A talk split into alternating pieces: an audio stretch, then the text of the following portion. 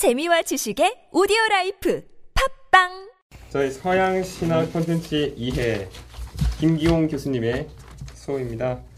syllabus만 봐도 아우. 막 머리가 아프네요. 왜왜 다들 그러시죠? 네, 이게 이 수업이 다른 다른 12 11개의 문화 콘텐츠 연계 전공 수업과는 달리 원어로 되어 있습니다. 원어 수업이고요. 원어라 하면은 영어로 진행이 됩니다. 그러다 보니까 지금 실라부스도 영어로 써, 있, 써 있습니다. 네. 아무튼 하지만 저는 이 영어들을 어, 떻게든 번역을 했습니다. 번역을 구글 하셨습니까? 번역기를 좀 아, 아예 구글로 하셨. 그 정도 분량도 아니에요. 해봤어요. 저도 고3 때 영어 공부했습니다. 지금 많이 까먹었는데. 자, 일단 이거를 제가 한국어로 번역본을 제가 읽어드리겠습니다. 자, 서양 신화 콘텐츠의 이해. 이 과정은 글로벌 맥락을 바탕으로 문화 콘텐츠 속 신화의 본성과 기능의 입문 과정을 제공한다. 이 수업의 목적은 다음과 같다. 먼저 신화, 신화와 콘텐츠 간의 관계를 비평적이고 실용적인 실체로서 이해하여 배운다. 두 번째, 신화적 콘텐츠와 콘텐츠로서의 신화의 개념을 밝혀낸다. 라고 적혀 있었습니다.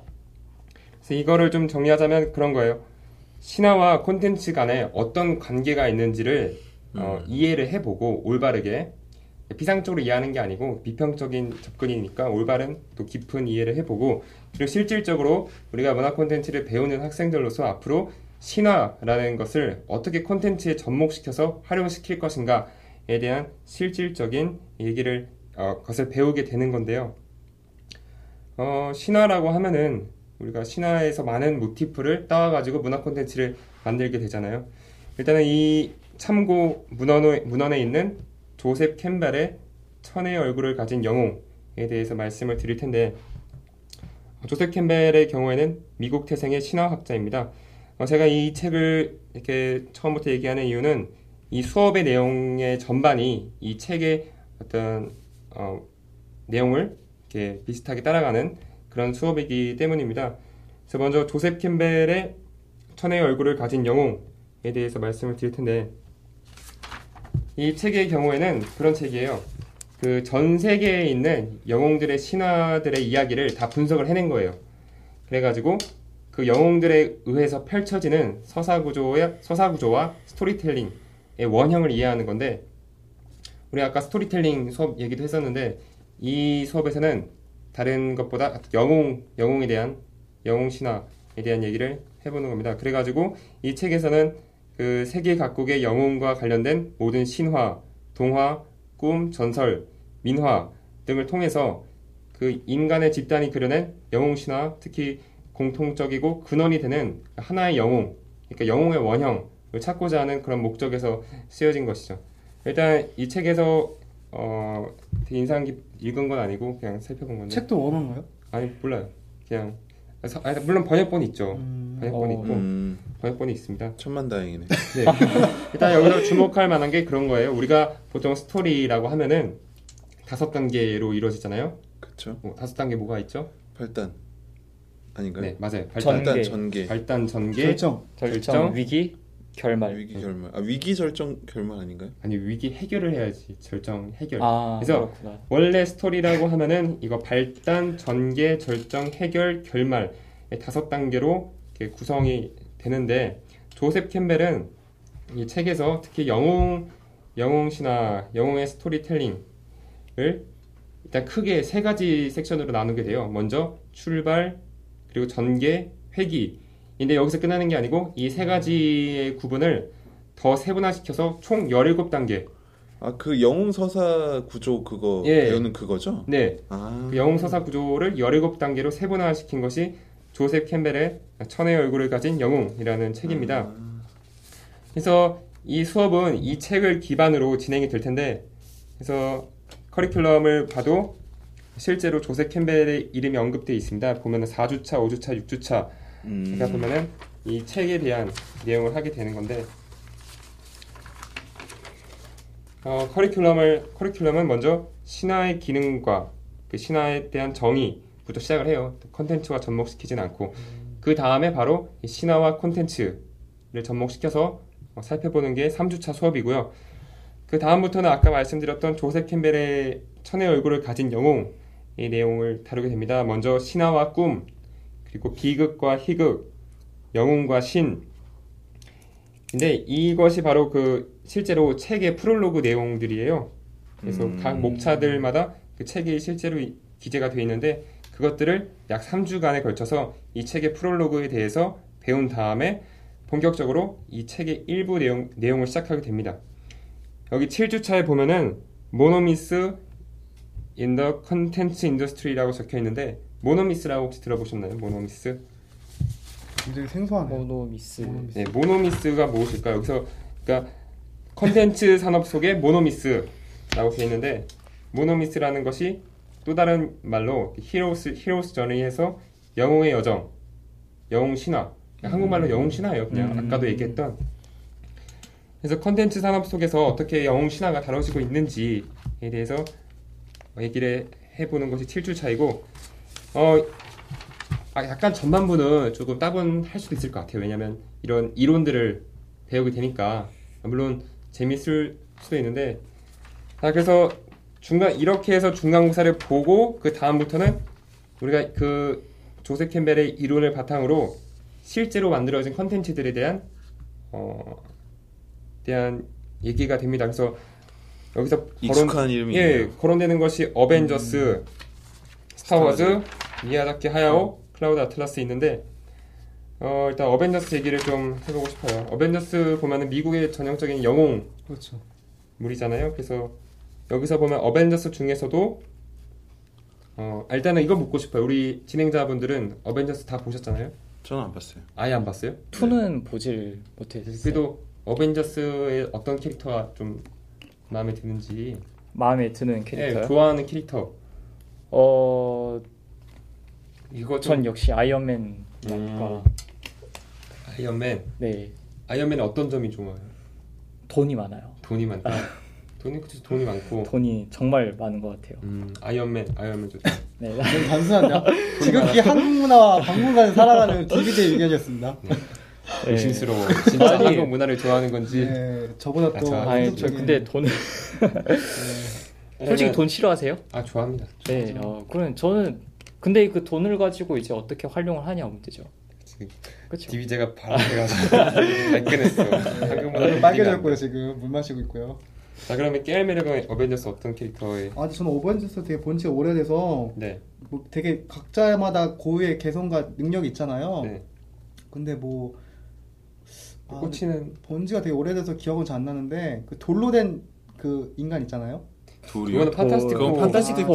근데 맞아요. 아, 그것도 죄송합니다. 마블의 다 마블 코믹스에서 나온 거고 어벤져스 아 그게 다 마블이고, 마블인가요? 예, 판타스틱 포도 마블입니다. 아, 그래서 마블에 보면은 수많은 영웅들이 등장하잖아요. 그렇죠. 그렇죠. 또 뭐 개인적으로 좋아하는 영웅 저는 근데 좀 영웅물을 약간 그러니까 좀 그러니까 판타지적인 요소가 있어도 좀 네. 개연성이나 논리성 이런 게 없으면 좀 약간 아. 유치하거나 어. 재미가 없게 느껴지는 게 있어서 네. 그런 거 보면 좀 약간 허구적인 게 너무 많잖아요. 아, 차라리 뭐 배트맨 이러면은 좀 뭔가 아, 현실적인 감이 좀 있는데 네. 너무 허구적인 거는 아. 약간 좀 정이 안 가더라고요. 전 개인적으로. 뭐 홍길동 전우치 뭐 싫어하시겠네요. 홍기 그 뭔가 그러니까 이야기가 그래도 뭔가 현실 세계에서 일어날 것 같은 이야기는 괜찮은데 아, 물론 음. 홍길동도 전혀 그렇진 않네요. 도수를 그렇진 배우니까. 않죠. 네. 그러다가 나라를 우리는. 어벤져스 좋아하는데 디비제는 홍길동. 아이언맨하고 홍길동하고 싸면 누가 아니, 이겨? 아 어. 그래서 차라리 아이언맨이 좀 저는 끌리는 게 있어요. 아이언맨은 현실적이잖아. 뭔가 그 전우치랑 아이언맨하고 하면 누가 이겨요? 누가 이길 것 같아요? 아, 말도 안 되는. 글쎄요. 아, 전우치가 이길 수도 있잖아. 그죠 전우치가 이길 수도 있죠. 지금 막 맞. 제가 마 마법을 부려서. 그러니까. 네. 지금까지. 쓸데없는 이야기였고요. 네. 네, 아무튼 아, 네. 딴, 딴 얘기를 했는데 죄송합니다. 그러니까 어벤져스에서 특히 여기서 토르와 캡틴 아메리카에 대해서 분석을 해본다고 써 있습니다. 토르 같은 경우에는 북유럽 신화에 존재하는 신이고 그 북유럽 신화에서도 그 북유럽 사람들에게 가장 인기가 많은 신이라고 해요. 토르. 음, 그리고 캡틴 아메리카의 경우에는 어, 어떤 신화로 신화는 아니지만 캡틴 아메리카 미국 대장이죠. 그래서 전형적인 미국의 영웅이고 그리고 미국 사람들에게 이상적인 모습이다라서 하나의 어, 만들어진 영웅입니다. 미국 사람들 그리고 특히 그 미국에 보면은 이런 마블도 그렇고 DC 코믹도 그렇고 영웅물들이 굉장히 많이 나오고 있잖아요. 히어로물이 굉장히 예. 많죠. 조금 있으면 앤트맨 아시나요? 아, 그, 네. 저는 예고편만 봤어요. 앤트맨도 나오고 판타스틱 음. 포도 최근에 또 다시 개봉이 됐고요. 계속 이렇게 영웅물 영웅물들이 등장하는데 보면은 미국 사람 미국 같은 경우에는 역사가 짧잖아요 비교적 음. 새로 개척한 곳이기도 하고 그러다 보니까 원래 갖고 있던 고유한 신화가 없는 거예요. 역사나 어, 자기들의 근원을 찾을 수 있는 신화든지 음. 자기 뭐 음. 정체성, 네, 자기 정체성. 뭐 그러다 보니까 이 사람들이 더 집착해서 이런 컨텐츠물들을 만들게 되는 거죠. 만들어진 영웅들 아, 그게 무슨 어디 나온 건가요? 아니면 본인의 생각? 이거는 얘기가 계속 되는 아, 거고 저도 어. 많이 동의를 하는데 음. 보면은 그래서 어벤져스에 등장하는 토르나 캡틴 아메리카 등 다양한 영웅들이 미국 사람들이 이렇게 좋아하는 이유가 거기에 하나 있고 또 이러한 맥락에서 어 스타워즈 아실 거예요 여기도 스타워즈가 쓰여 있는데 스타워즈는 전형적으로 어떤 미국인들의 어 미국인들이 꼭 만들어낸 신화라고도 할 수 있습니다. 어 그래서 그렇고요. 그리고 넘어가면은 어, 여기 미야자키 하야오가 적혀 있어요. 근데 이거는 사실 제가 왜 이 서양 신화 콘텐츠에 의해 미야자키 하야오가 있는지는 좀 이뭐 하시는 분이죠? 미야자키 하야오요? 애니메이션 감독 애니메이션 감독 그 애니메이션. 센과 치히로 토토로 아, 만든 일본의 유명한 애니메이션 감독인데 음.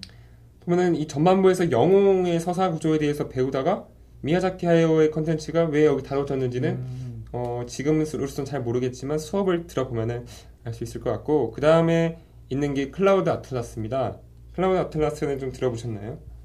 이 영화 영화 예, 영화요? 그- 그 국내 국내에도 그러니까 배두나가 나왔죠. 그쵸. 네. 그분이 나왔다.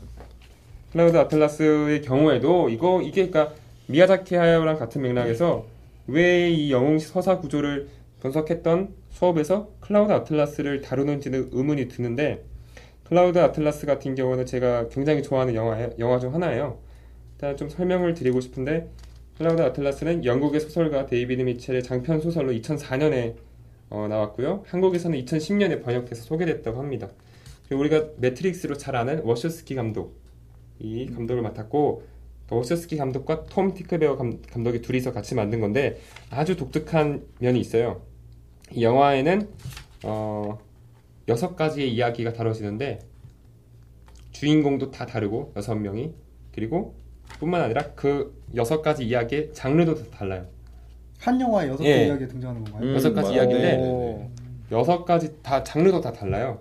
일단은 이게 어- 왜 그러냐면 어, 19세기 말부터 해서 그 이- 배경도 다 예, 다르잖아요. 배경도 이, 21세기 후반 뭐까지 하는데 연결이 되는 건가요? 각 그게 여섯 개가? 그게 어떻게 연결이 되냐면 그 윤회 사상을 바탕으로 음. 야. 환생의 모티브를 갖고 있어요. 그래서 주인공들이 예를 들어서 배두나 여기 나오는 배우들도 아주 다 그 여섯 짱짱해요. 역할을 한다고 들었는데. 그래서 톰 행크스, 휴그랜트, 어.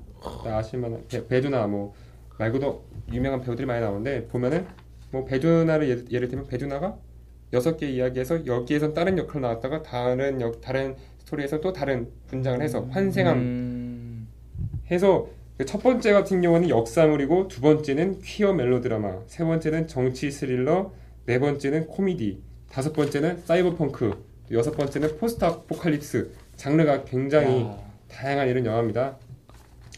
일단 어, 이 영화 얘기가 나왔으니까 전해드리고 싶은데 이 클라우드 아틀라스 어, 영화에 등장하는 클라우드 아틀라스 교향곡이 있어요. 한 7분짜리 되는데 정말 좋아가지고 이거를 음. 방송에서 꼭 언급을 하고 싶었습니다. 음. 영화 얘기에 신나 또. 아, 영화 감독을 하고 싶... 네.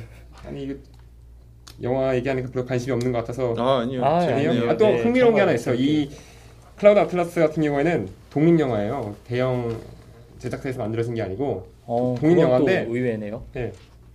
독립 영화인데 투자를 1억 달러로 받았대요. 독립 영화인데 투자를 다 모금을 한 게 1억 달러예요. 그러니까 천억 우리나라로. 어. 그래서 야. 이- 기록이 된 게 가장 비싼 독립 영화로 기록이 돼 있다고 하는 거고요. 좀 딴 얘기인데 독립 영화의 기준이 뭐죠? 독립 영화 보통 상업적 목적이 아니면 독립 영화인가요? 그러니까 독립 영화도 물론 티켓을 하니까 상업적 목적이 있겠지만 그건 것 같아. 대형 제작사가 끼냐 안 끼냐. 그러니까 보통 어 우리가 영화 상업 영화 하면은 CJ에서 제작을 하고 뭐 대형 자본이 끼냐 안 끼냐요. 그러니까 어. 이런 그런 차이인 거죠. 그러니까 이렇게 독립 영화는 여러 사람들이 funding을 받아서 만들게 돼요. 아. 한 사람의 대자본이 음, 주를 이루는 게 아니고 crowd funding 이런 네, 식으로. funding을 받아서 조금 조금 그러니까 어떤 한 제작자가 그 핵심이 아니고 여러 사람이 만들다 보니까 연출자 입장에서도 누군가의 대자본의 눈치를 보지 않게 되는 거죠. 그래서 자기가 음. 원래 하고 싶었던 얘기를 하게 될 텐데 상업 영화 같은 경우에는 대자본이 끼니까 그 제작사, 그 제작자, 그 대자, 투자자들의 입맛에 맞추게 되는 뭐 그런 음. 경향이 있어서 그렇게 갈리는 거예요. 독립 영화와 음. 상업 영화 갈리게 됩니다. 네, 계속 당기는 읽어주시죠. 당기셨는데 아무튼 클라우드 아틀라스도 왜 이 수업에서 다뤄지는지는 직접 수업을 들어가 봐야지 알 수 있을 거다라는 생각이 생각이 듭니다. 그래서 이 수업 같은 경우에는 우리가 영웅 영웅 같은 경우 다 다들 좋아하지 않나요? 우리 진행자분들이. 별로 안 좋아하는 것 같아요. 좋아하죠. 좋아하죠. 영웅은. 별로 안 그리고 실제로 이 영웅 신화 같은 경우에는 우리 많은 콘텐츠에 다 모티프로 쓰여요. 최근에 저는 미션 임파서블을 다시 보고 있는데 미션 임파서블 5가 개봉을 했잖아요. 재미가 있어서 보는데 이런 미션 임파서블의 어떤 서사 구조도 보면은 이 과거의 영웅 신화와 거의 유사한 면을 볼 수가 있어요. 그래서 조셉 캠벨이 구분 그 분류했던 17가지 구조에도 딱 들어맞는 그렇게 되는데 아무튼 그런 것도 신기했고 어 그래서 이번 수업을 통해서 그 서양 신화 콘텐츠의 이해와 특히 영웅 신화의 중점으로 어, 분석을 할 수 있고 그리고 이거는 꼭 얘기 드리고 싶은데 우리가 원어 수업이어서 아까도 말했지만 이 수업이 수강 신청 학생 수가 굉장히 적은 걸로 알고 있습니다. 근데 어 김경 교수님과 그 사석에서 만났을 때가 있었는데 궁금했어요. 그 원어 강의다 보니까 학생들이 부담감을 느끼는 게 많다. 그렇잖아요. 우리 그렇죠. 수강 신청한 사람이 아무도 없, 없, 없습니다 지금. 저도 듣고 싶었는데 그런 거죠. 원어 강의다 보니까 좀 부담스러운 감이 네. 없잖아요. 네.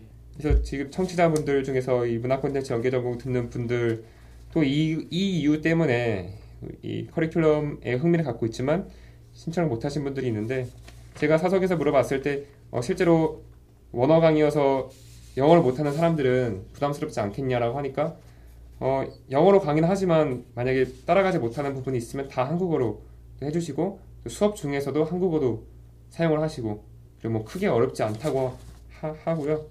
김경 교수님 자체가 워낙 김경 교수님 다들 아시나요? 저 사석에서만 네, 저도. 몇번 뵌 적이 사석에서 봤을 때 어떠셨는지. 굉장히 차분하시고 네, 어, 똑똑한 느낌의 한 느낌. 저 같은 경우에는 그랬어요. 의사 그, 스타일의 느낌. 무슨 스타일이요? 학구자, 학구자. 느낌의. 음. 그래서 학생들한테 정도 많고 되게 살갑게 대해주지 않, 않나요? 아닌가? 지금 뭐 깊이 얘기해 본 건 아니라서 나만 그런 거야? 아니요, 맞아요. 호감이 있으시네요. 새롭게- 수업을 들어보시죠 한번. 저는 그래서 다음 학기에 청강을 하도록 할 오. 예정이고요. 어. 자, 아무튼 원어 강의라고 부담 갖지 마시고 이 수업 서양 신화와 콘텐츠 이해 비롯해서 다양한 영웅 신화 콘텐츠에 대해서 관심 있는 분들도 함께 들었으면 좋겠고 앞으로 이 서양 신화 콘텐츠 이해에 대해서는 저 김반장이 어, 좋은 내용으로 다시 찾아오겠습니다.